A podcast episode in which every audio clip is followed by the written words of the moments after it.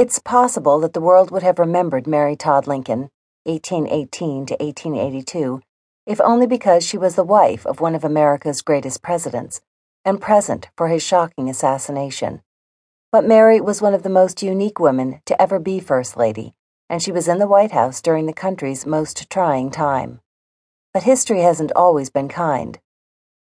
Mary was dealt a tough hand that might have made it impossible for her to ever be popular. The Civil War erupted a month after President Lincoln took office, and Mary was a native Southerner who had relatives fighting for the Confederacy.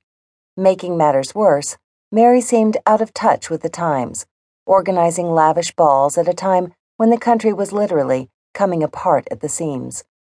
As if the external pressure wasn't trying enough, young Willie Lincoln died in the White House in 1862, sending Mary into such fits of grief that she might have never fully recovered from, even before her husband's assassination and the death of Tad in 1881.